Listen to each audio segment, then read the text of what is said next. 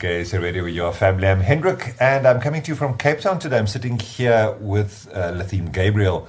And uh, he, of course, is a singer uh, based in Cape Town and wrote the, and performed the very first Pride song in South Africa uh, for Pretoria Pride two years ago. Welcome to KSA Radio, Lathine. Hi, thank you for having me. So, you've just had a new song come out. Um, it's been some time in the works, and finally it's out, and we've uh, featured it on KSA Radio and given it some airplay. Tell me more about the song, where it comes from. The song was originally done in a in my my resting genre, which is very indie alternative sort of rock. But I wanted to I wanted to try something a bit different. Um, so I redid the song. It's called Seed of Unease, and it's essentially a conversation between older and younger self, and it's about trying to address the source of one's issues, I guess, you know, and kind of going back to where it all began, which I found very therapeutic at the time. I think I was going through a period where I needed to have a conversation with my younger self and I needed to find, I needed to be able to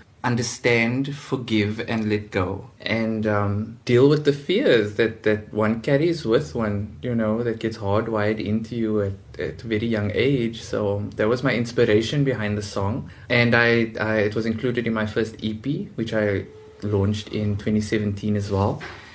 And then this year I did a I did a retake on it. So I kind of funked it up a little bit, gave it a bit of a dance bed, and it was a really fun process. It, it, yeah, it was a really fun process. I took my time with it. I wasn't in a rush to release any new music, particularly last year. But um, it's a piece of work that I'm really proud of, and I'm very happy to put out there. Is it therapeutic every time when you create a, a new piece of music, or was this one just that's the, the, the process you had to go on for? no, I think, well, as an artist, I guess there's always there's always a sense of catharsis when you are particularly writing your own stuff. Artists are just, you know, I think narcissistic like that.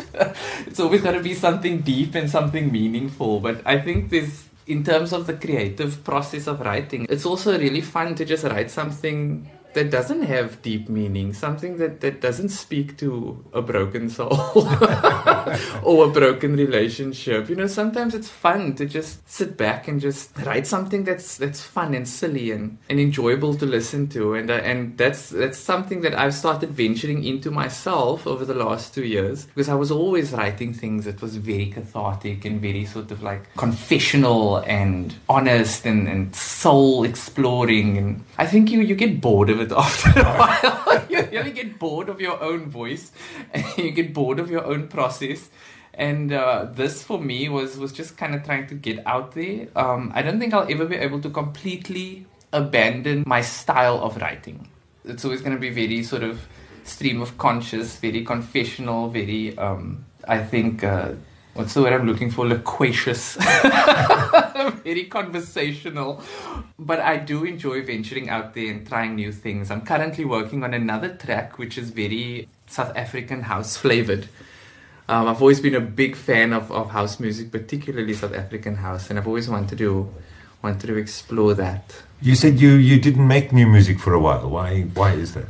I didn't make new music for a while because I think I was going through depression I think that uh, because two years before that, I was working really hard um, at my craft and I was seeing quite a lot of gains um, and I felt very blessed. But then I think I was burnt out after that. I think last year I was just going through a period of just burnout and I was I was exhausted emotionally and mentally and I needed to I needed to recuperate and uh, I needed to get off social media and I needed to disconnect from the pressures of trying to be successful at your craft, you know. And then, of course, there was some family stuff as well. There was a lot of family drama, and I just needed to collect myself. So I wasn't putting out any, I was writing a lot of music last year, but a lot of it was, was a period of self exploration again. I was exploring different avenues of writing, different styles. But just besides the music, just sitting back and, and reevaluating my life and, and the purpose behind it and and I think when you suffer from burnout no matter what you do there's a period when I think you just got to sit back and think is this still what I want to do is this still what I love doing? Can I get that passion back for it again? And I think it's, it's important questions to ask yourself no matter what your your art is in life. So we'd be very keen to know what the answers are to all those questions. Well uh, I think you know, by virtue of me having released this this new song, it's definitely something I still want to do. I'm passionate about music. My father was an artist. He wasn't a singer, but he was a painter. My grandfather was a radio personality back in the day when I think they only had like one frequency. he was a singer as well. So music has always been um, music's always been in my family's blood. We have this joke that we somehow related to the Beyonce Knowles because my family's surname is Knowles. So it's definitely, I'm, I'm passionate about music. I think that it's good to sometimes just take a step back and just kind of reevaluate what the meaning of what you're doing is to you, as opposed to what it means to other people. And I think we sometimes make the error of getting lost in the system and we start doing things for other people and we're not doing it for ourselves anymore. And I think that was something that I was struggling with. I felt that I was required to meet a whole bunch of expectations out there, particularly within the South African music context, which has very few avenues. Mm. We're not a country that celebrates a wide spectrum of styles of music unless it's international. But when it's homegrown, there isn't a lot of space or room for mm. it. Isn't that why a number of South African artists are making huge name for themselves outside the country, I and nobody so. here knows who they are? And nobody, I mean, definitely. I mean, if I look at Nakhane, I mean, Nakhane was Nakhane was doing pretty well for himself, but he was also being blocked in a lot of ways. I think, particularly with you know the death threats that came after the documentary. And he was like, and I'm pretty sure this is probably what he was thinking, was like, hey, you know, my own people aren't supporting me, I'm out of here. Mm. You know, and he's doing amazing for himself, you know, overseas. And you're absolutely right, Hendrik, that's definitely an inviting option, I think, you know, is to go out there. Because if you if you don't fit within whatever's trending at the moment, then it's really difficult for you as an artist if you are outside of a different genre. Which brings me to a long standing issue that I've had with radio stations is that I feel that they have a certain responsibility, a certain social responsibility to listeners. We understand, I understand the realities so that you've got to you know, you've got to get your listenership up. And this is what the listeners want to hear, so this is what you're going to play them. But my philosophy is that if you keep feeding something, someone the same thing, that's all they're going to know mm-hmm. what to eat, you know. And I think that it's, it's I think that, that radio platforms, uh, music platforms, I think they have a responsibility to, to give people credit, mm-hmm. you know give people credit that maybe they are interested in listening to something else if you just give them a chance. You know? Isn't that what the internet's doing though? Is it's, it's freeing us from those old spoon feeding ways of yeah. this is what you're listening to, this is yeah. what you're watching and we now take that power back going i'm going to choose what i watch on god Netflix bless internet radio you know you because know? they don't have those kind of pressures i think and i mm. think they have a lot more freedom to support mm. different kinds of genres and artists so would you also use the internet to, to try and infiltrate the rest of the world and see definitely i think i think I think the internet is a powerful tool. Mm. I mean, if it, even even uh, I say normal radio stations, lack of a better term, even they have online streaming platforms. Mm. So the internet is definitely the space you want to be in when you're doing this sort of thing, you know. And it's great because if you've got a if you've got a artist profile up there or a personality profile up there, you can link to you can just link really really easy to all these different online streaming platforms to play your music. So it's definitely the the way to go. Where are you going next? what, what is your, your plan now to get this music career up and running again? Well, it was always running, Hendrik. Well, it was, was just taking a slight sojourn. Well, you know, that means it was on pause for a while. So you got to press play. It again. was on pause for a while. It was, but I'm excited more than ever now to be back in the ring. And it's, I mean, I've, I've networked with some great South African talent. I had a really wonderful time at Pride. I seem to be becoming the poster boy for Pride ah. in South Africa. I wasn't gonna do. Just on a side note, I wasn't gonna do Pride this year. I said, oh God, no, I did Pride the last three years. I'm not doing it this year. And then uh, Matthew van As called me, the director of Pride, and he's like, what would Pride be without you, Ladim? And I felt so strong armed. I was like, okay, fine, I'll do it. Yeah. yeah, but it was fun. It was a lot of fun. I got to I got to hang out with, with Craig Lucas, and I got to hang out with Jimmy Nevis, and Um, I even had Jarrad Ricketts coming backstage, and it was a lot of fun. It was it was great fun. I bumped into you, Mhm. you know, so it was it was great. So where I was, where am I going with this now? Right. So I'm literally taking it each step at a time. I'm not planning too far ahead in the future. I've realized since my burnout, and, and I think the reason that I can identify and am so sensitive to burnout is because I worked in the NGO sector for close to 10 years. And 10 years is a long time to be in the NGO sector. I mean, they have such a huge turnover rate because of burnout, you know, it's real. So at this point, I'm taking it one step at a time. I'm happy to have released this new single, uh, which I've gotten a bit of exposure for. It's also going to be playing in every single PEP stores across the SADC region, which I'm really chuffed about. and I've got a, so after Ramadan, I've got a jazz event that I'm doing on the 7th of June. It's at the Oude Molen Eco Village and it starts from about three o'clock. So check that out on social media. It's called the Sundowners Jazz Event at the Oude Molen Eco Village in Pinelands. And then we'll just see, we'll take it from there. I mean, I'm constantly making new music all the time. I'm very excited to be recording again this new song that I'm doing. And um, I'll just, yeah, keep everybody updated about what's happening and, and things like that. If people want to get the song, where do they go? Well, the song is available on iTunes. It's available on Google Play. It's available on most major platforms, and but it'll be available in about a week or so.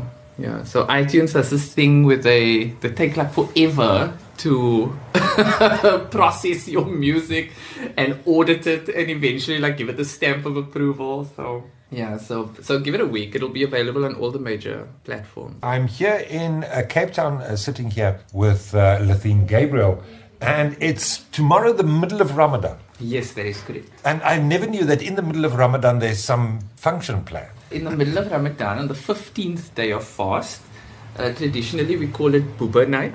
So, for those who don't know what Boeba is, it's a kind of warm pudding that looks like milk. but it's got vermicelli in and it's got sago in and some cinnamon and it's made with like rose water and milk and it's just really delicious. Google it. It's Boeba. Uh, B O E B A. And so we- we have what we call a mass iftar. So an iftar is essentially just the breaking of one's fast in the evening. So we have a big one, a mass one. We invite like a whole bunch of people, community comes, you know, and we all just sit and we break fast together and we have this community spirit going on and it's great. Yeah. So this is what Ramadan is all about, is it? Ramadan is about a lot of things. Ramadan is, in my opinion, Ramadan is about community. It's about self-sacrifice. It's about empathy. It's about getting into the shoes of somebody who doesn't have the everyday distractions of food and water, you know, that we have. It's about reconnecting with one's creator, one's uh, sense of higher self. It's about detoxing on a physiological level. It's about detoxing and it's a challenging experience. Yeah, it's all about willpower and getting up really early in the morning. So that kind of throws your whole month around there. Hey, it throws you completely out there, I tell you. I mean, some mornings you're on autopilot and you're just making breakfast. Yeah, but it's uh, it definitely throws you out. But it, I think it's it's great. You know, I think there's fasting, in, if I understand correctly, in different kinds of religious systems. You know, over the over the ages, there's been a different kind of version of fasting for everyone. People even do it, I think, just to, to detox. It's not even necessarily for religious purposes. But I generally enjoyed having my iftars at the uh, Masjid al Ghurba, which formerly ran as the Inner Circle, which is an LGBTI safe space for queer Muslims. And uh, we come together during Ramadan, we come together every Friday for mosque, and uh, we also break fast together. Yeah. I was going to say this is this is kind of weird sitting in a space that is traditionally very anti-LGBT and exclusionary, as most religions seemingly are, and to be able to sit here and go, well, this is an inclusive space. And you also said it's kind of a split off of uh, inner circle that that uh, this started. Okay, so when one thinks of homosexuality and Islam, I think the words that come to mind are irredeemably oppressive.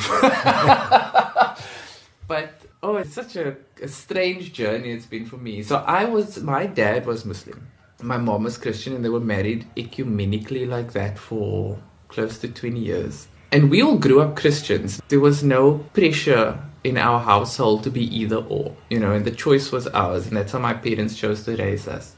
When I was in my early 20s, I embraced Islam because I was really close to my dad's side of the family. I was also very fascinated by the by the religion itself, and uh, I was always drawn to to my dad's faith. And eventually, it just seemed like a natural thing for me to do. So my introduction, thankfully, into Islam was I think orthodox any orthodox avenue I had chosen would not have accepted my sexual orientation. It was going to have to be a queer space that was going to accept my sexual orientation and appreciate the need for one's sense of spirituality as well. You know, if that's something that you value, if having a connection with your creator is something you value, then it would have needed to be a space that accommodated that. And so I did. I found it through the inner circle many, many moons ago. And um, I developed a relationship. I got to see a side of Islam that I that was compassionate.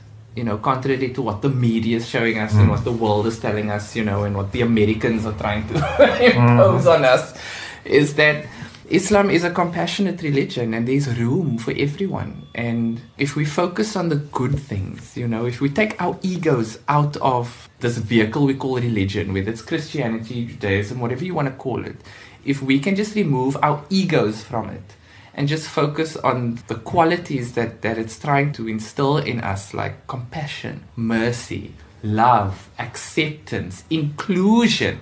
I think all religions teach this. But because it's always being interpreted by the ego, and might I add, the ego of men, you know, it's always going to be interpreted askew, and it's always going to be exclusive, and it's always going to deny and reject and oppress. And I mean, if religion was interpreted by women, do you honestly think that they would have chosen to be oppressed in certain kinds of cultures and societies? I don't think so. I don't think so or if it was interpreted by a gay guy, you know, mm-hmm. there would have been the stoning of homosexuals. No, I don't think so. It's always an agenda. It's always a masculine agenda that's interpreting religious vehicles. And I tried to have this conversation with a guy a couple of weeks ago. And I kept saying, so do you realize that throughout history, it's always been men that's caused, you know, crap. I really wanted to say something stronger. and he just he's like yes but those were a long time ago and you know it was a long time ago and it doesn't make sense today and whatever. I'm like yes but but just listen to what i'm saying. It's always been men that's been causing this nonsense in the world with the interpretation of, of everything. And uh, eventually he sort of got it. So i don't think it's a conversation that guys men in general are having with themselves. That there's a fundamental problem with the way that men are interpreting aspects of life you know? I mean mm. look at politics Politics isn't politics. Politics is personal. It's always been personal. What Putin is doing, what Trump is doing, you know, it's always been personal. The personal is the political. The micro eventually becomes the macro, and everything is just being translated, you know, and, and affecting the rest of us. So, and again, it's men that are making these crazy, crazy ass decisions. It's just ridiculous, and it's all ego driven, and it's all it's all arrogance, and it's all fear it's fear of not having control. That's what it's all about in the end, isn't it? Control. It is. It's fear of not mm-hmm. having control, and that's what it's all about. And yeah, oh, I could go on and on and on about about these things. But yeah. But this is a safe, inclusive space. This is a safe, inclusive space. Well, it's it's queer run and it's queer maintained and it's queer inclusive. It's not a gay space. It's a space that is inclusive of the LGBTI community. Mm. Anybody's welcome to come and pray here. Anybody's welcome to come and celebrate here. And I think we need more spaces like this. You know, I know that it seems as if we're moving into this age of awareness where people are moving away from the frivolous notions of God and religion and spirituality and science can explain everything and that's fine you know whatever floats your boat But I think there's still fundamental issues that human beings are dealing with that there are no answers for. And sometimes it helps to be able to look outside yourself. Sometimes it helps to be able to believe in something bigger than you that can carry you through challenges and struggles. And then we look at people that are suffering from severe loneliness, you know, suicide rates are going up. People who are who are suffering from aggression and violence and abuse and inflicting it and and you wonder where is this coming from? Where is all of this coming from? And I think that there is a fundamental lack of spirituality in in people's lives. And i'm not trying to be prescriptive and i'm not trying to say that you know one size fits all but but seeing what i've seen and observing what i've what i've observed over the course of my life i think that there is something to be said for a sense of spirit. No matter what you want to call it no matter how you want to identify it if we call it an inner voice, call it a deeper sense of consciousness, whatever you want to call it, but I think that there's there's a lack of awareness around that within people. And that's why the world's going crazy. And also, if marginalized people who are already on the sidelines are being pushed further out by religion, then certainly people are being sort of denied that spirituality and access to that spirituality. Exactly. So the space was, was initially conceived for queer Muslims who felt that they had to choose, right, between their faith or their, their natural sort of state of being, you know, the attraction to other women or other men or same sex. And the space was conceived to allow them to, to be both. Mm. You can be both, you know, it doesn't have to be either or. So it's because the, the result is always the same. Queer Muslim guy or girl eventually ends up getting married or living a life of perpetual self induced guilt you know, because there is no reconciliation for them between their sexual identity and the spirituality and the, the religious vehicle that they grew up with. It's part and parcel of their identity. And it's basically asking someone to split yourself in two, you know, and and spaces like this allow you to be all of who you are mm. without judgment, without fear of backlash, without critique, negative critique, you know, so I hope that answers your question. That was the first part of the question, oh. wasn't it?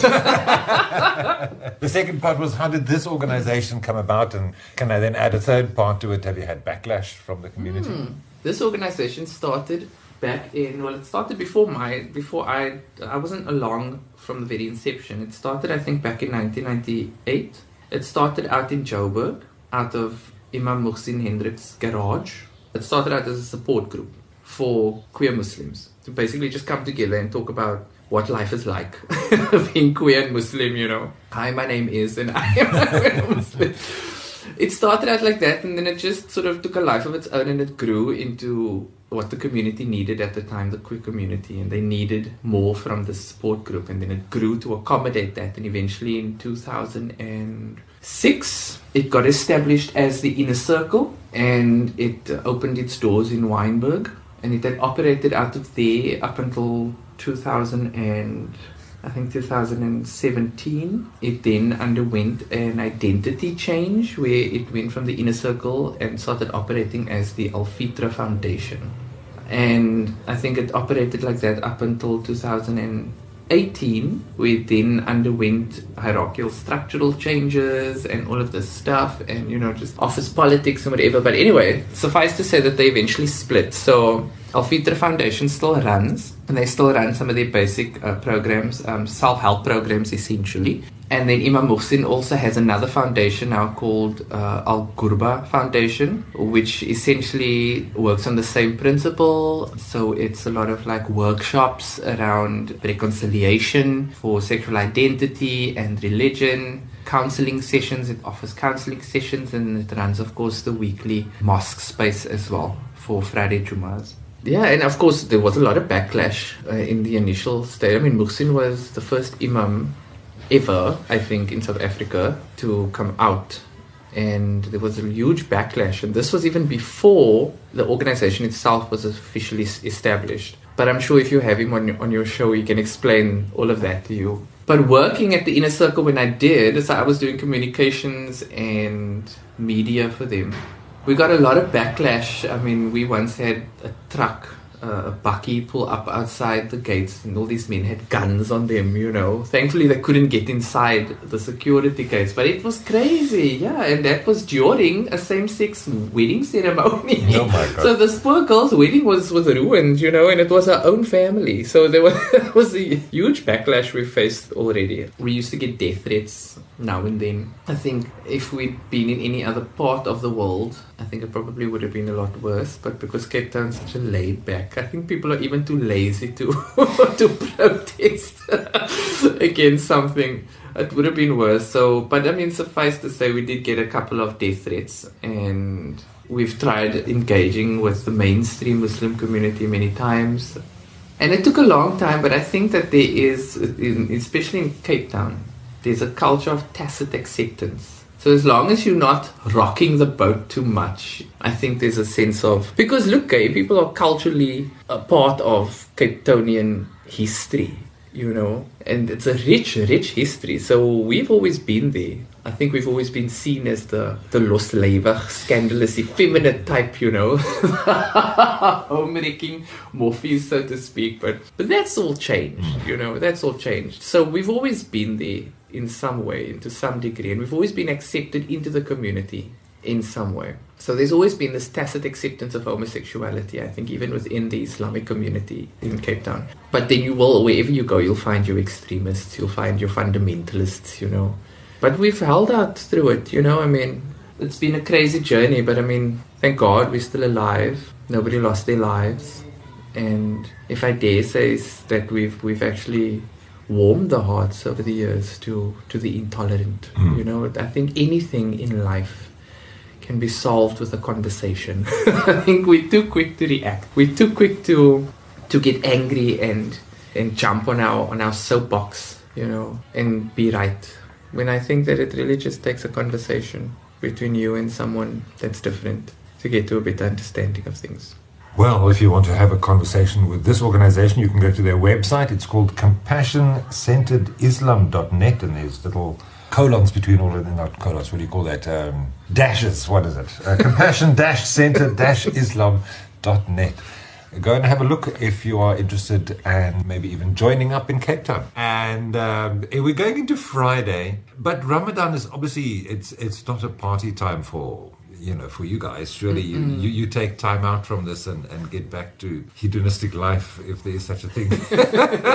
No, In- no, in all things in moderation. All things in All moderation. things in you know? moderation. So- no judgment. Tell me about Cape Town and, and its its nightlife and, and it seems to be very gay and there seems to be a lot of stuff going on. Yeah, um, Much more so than Joburg as far as I'm concerned. you think so? I, I think there's think a so. difference, though. I think that Cape Town centralizes its its gay village. But that is the thing because in Joburg Right. you have to drive to Pretoria or you have to drive to bloody wherever. Which I actually thought was better because it, when I was living in Joburg and everything was spread around, it kind of meant that whether you were queer or not queer, you were all going to end up in the same place eventually, right? And so I thought that was pretty cool. Although I did live in Melville, which was kind Oh, of very gay. yeah. So That's also changed so much. I mean, all Is those it- venues have closed down. really, Yeah, Wow. Obar, all those places are closed down. Obar's closed. Oh, forever, um, for years now. And there's very few places left to go to. Whereas in Cape Town, it seems like you turn the corner and there's another either gay friendly or a gay place. But that no, I see, that's in the city. That's, That's in, in the, the City, city. Bowl, of course, in City Bowl. Yeah. That's in the city. So so they used to have the gay village Mm-hmm. in the city, which was in Greenpoint. And they had a whole block, like this whole block was gay, right? They had your leather bars, you had your your teeny popper bars, you had your you know for Mm. all your different your twink bars and your drag houses, and we had all of that stuff. And I think over the years they they kind of spread out, so it's not concentrated anymore. It's really it's it's sort of spread out all over. So now you've got gay establishments kind of spread all over the city area. We don't have that village anymore, which I mm-hmm. kind of miss because I that was my introduction to. Yeah, you used to go down to Greenpoint and you would park your was- car and you would go from one place to the Yeah, next. or my bus. I would, I would park my bus, You bring out a load of people with you, obviously. and yeah, I mean, Old Bronx was one of the oldest gay clubs in. in that is so sad. Is there Mr. Price there now? What is on that corner? it's a spa. A spa. Yeah, it's a spa. Hmm. Yeah, I mean the gay scene's changed. I think How has it changed? Has Grindr changed it? Has the fact that there's no gay village. God, I sense, hate or is it just the Grindr. people? Oh, I hate Grindr. so hard. and The logistics involved in that sometimes. Hey? I'm telling And you. have to get out of bed. I don't know to get when last I actually met someone off Grindr. I think at this point in my life, if I'm not rolling out of bed and literally like into the arms of someone else, I'm not leaving my house. I'm not Ubering to you. I'm not even no. And well, maybe it's just because I'm, I'm I've just been on the dating scene for so long. But um, I think it's changed. I think it's changed a lot. I don't think there's a sense of community anymore. There used to be a sense of community before we had all these freedoms. You know, there was a there was a much Because we were persecuted, we had to yeah we had to stick cower together. in the corner together, yeah. Yeah. and do all sorts. Yeah, and now that we've got all these freedoms, which I'm not saying is a bad thing. Please don't, uh, listeners, do not read into that. I'm just saying that it's become almost less of a community experience. You know, we don't talk about things that are affecting us as gay people anymore, and we don't support each other the way we should. I think you know, we don't offer spaces to support each other. And that's the um, one of the downsides of mainstreaming gay issues now, Mm. isn't it? Definitely. I mean, I can say that the transgender movement and reality has, has definitely flourished. There was definitely a aspect of the LGBTI spectrum that even gay people didn't completely understand. Mm. You know, we didn't know how to relate to transgender people for a very long time. you know, we were in the dark as anyone else, and I definitely think that that's taken on. That's that's been a powerful. It's taken on an educational life force of its own, and it's completely mainstreamed now. You see it in movies. You see it. You see transgenderism in in television. You, it's crazy. I mean, hmm. Bold and the Beautiful is even sporting, you know, transgendered people and. It's even in cartoons. I discovered last weekend, I was in Hermanus and I discovered that they have transgender cartoon characters. I was blown away. but yeah, I mean, I'm, I'm, I'm not really one for clubbing. I think I, I kind of lost interest in clubbing a, a while ago, a good couple of years ago. I just generally sort of stick to my usual spots, you know, where everybody knows your name and, and you feel comfortable and that sort of thing. But then, strangely enough, if you the further deep south you go, the more kind of things change. So there's this thing in Cape Town where we believe that the deep south is a really, it's kind of like Twilight Zone. It's kind of Oh, like picket okay. fences, man. The deeper south you go, the crazier things get, man, in terms of laws of reality start to alter. But living in the deep south, you don't have these these distinctions. I never noticed distinctions between gay people and straight people on a on a on like a, a stripped down social level, man. I mean, people don't identify necessarily as gay or straight or whatever. There's a sense of inclusion. Mm-hmm. And I lived there for, for a good couple of years and I loved it, you know. People were engaging with each other on, on human levels, you know, it was it was real, it was human and, and sexuality was fluid. Nobody was really sort of identifying as either or. They were really just kind of going with the flow, you know what I'm saying, which isn't necessarily a good thing on a Friday night. but yeah. But it, it seems that, that the word queer is very much used down here as opposed to any other word that I've encountered. I mean, we talk about gay issues and trans and whatever, but people seem to be very happy under the umbrella of being queer and whatever that means. I think that happened when I wasn't looking. I dropped the ball there, but I think we just re- we started to to reinvent the word or re-own the word. Or there's a word I'm looking for and I can't get to it. Um, Reclaim it. Reclaim Yes, the word. Because it was a dastardly thing to say to somebody. Yes, it's When queer. I was small, yeah. yeah, queer was a horrible thing. And I think we just started reclaiming it. I think the organization started reclaiming it, the LGBT organizations in Cape Town, and, and we started using it as an umbrella term. And uh, it seems to It's easier to say than LGBT. Oh, God, the and then alphabet. people usually Oh, get lost somewhere. I have no idea what letter comes next. That alphabet, jeez, it's ever growing. Hey, can't even I don't know what other letters they're going to add in there. Vegisexual, autosexual. I don't. So, where do you go then if you if you were to go out on a typical night? I generally don't go to the city. I think the city is too noisy. It, there's too many lights and there's too many. There's too much movement. So I end up going deep south. So I'll end up in like uh, Kalk Bay, Muizenberg. I love being by the ocean, and uh, I'll have a chilled evening there with some friends and stuff. You know, you can always go and park at the beach. You can go play a game of pool, And like I said, you know, people are really friendly and really welcoming that side. That's why I love it down there so much. And you can just have a conversation with anybody, and anybody's willing to talk about anything with you. It reminds me a lot of Joburg Spaces which was one of the things I really liked about Joburg is that you could strike up a conversation about anything with anybody and people would have an opinion. You know, it's not it's, you don't get this vacant sort of automated response when you mention something important, you know, to someone randomly. And do you think Cape Town is the pink capital of Africa? Is it the pink capital? Um I think it needs to live up to its name a little bit more. I do. I think it has a responsibility to live up to its name as the pink capital because it's not just about parties and it's not just about the fun, you know, it's about other things as well. And for some reason, it's always pride that sort of like offers the opportunity, like once a year, to have this awareness about the other issues, you know. And meanwhile, you've got other organizations during the year who are trying to raise awareness. But I think these kind of things should be happening and call me like, uh, yes, I am an activist to the core. but and you can call me militant. I don't care, right? But I think spaces like clubs, for example, you know, clubs, queer restaurants, queer businesses, you know, queer private owned businesses, I think they should also create some sort of awareness around social issues within those spaces. Look, I mean, gay people are coming out younger and younger these days, right? They have boyfriends and girlfriends on school. I never had that.